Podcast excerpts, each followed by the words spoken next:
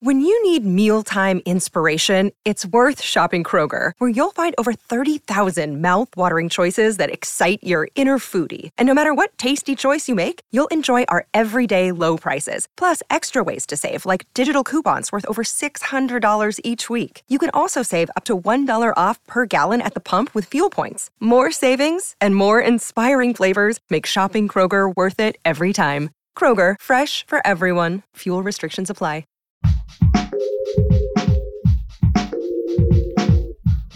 What if you could become a better person, not by working harder, but by taking one small step a day? And not because you're a bad person now, but because there's something inside you that's ready for more. How to Be a Better Person gives you one tiny step a day you can take to be the person you want to be. My mission? To help you live your best life.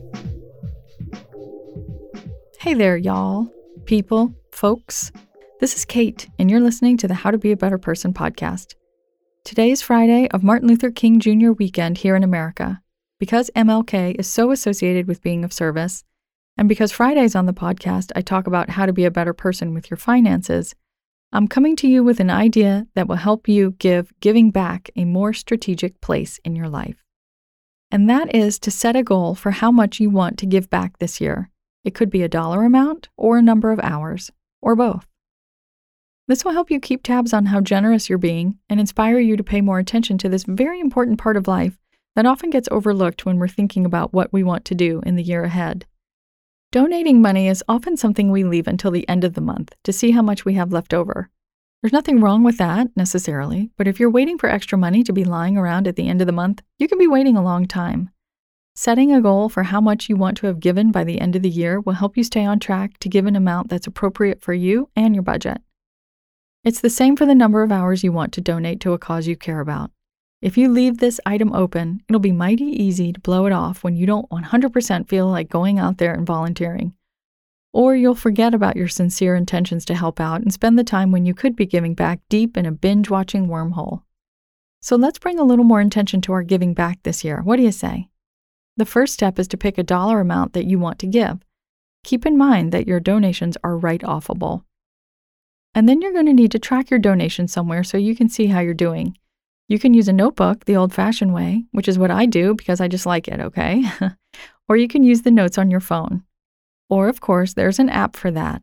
There are probably many, but the one I found that looks like the best match is called It's Deductible. And it helps you track donations of things like clothes and household goods, as well as money and miles. It's useful at tax time because, like the app name suggests, donations to nonprofits are tax deductible. But I'm suggesting that it can also be motivating to look and see how close or how far away you are from your goal. Doing so will help you remember to prioritize giving. I only wish the app had a way to track the hours you spend, but I suppose it's not included because it's not tax deductible. Again, that app is called It's Deductible, and no, they are not paying me anything. I am just telling you about it as a service.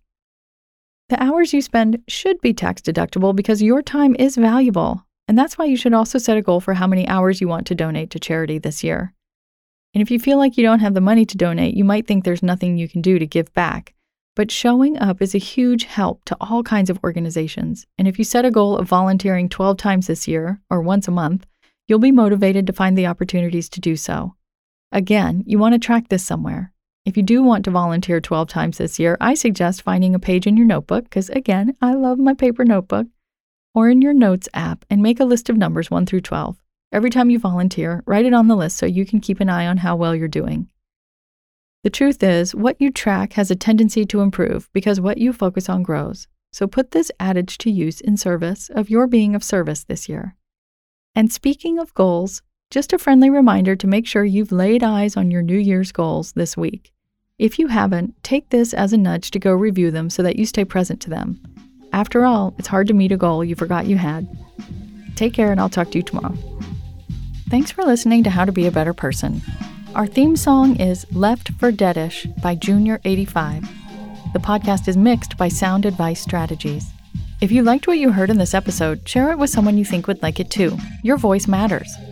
Also, How to Be a Better Person has an official newsletter that sends the past seven episodes, a sneak peek of the week ahead, and one well chosen meme to your inbox every Saturday morning. Sign up at beabetterpersonpodcast.com and click on Get Podcast News. I also love to hear from listeners. I mean, I love it. Send me an email by clicking on the Contact Kate button at beabetterpersonpodcast.com. Tweet me at Kate Han, K A T E H A N, or find me on Instagram at Kate Hanley Author. I look forward to connecting with you.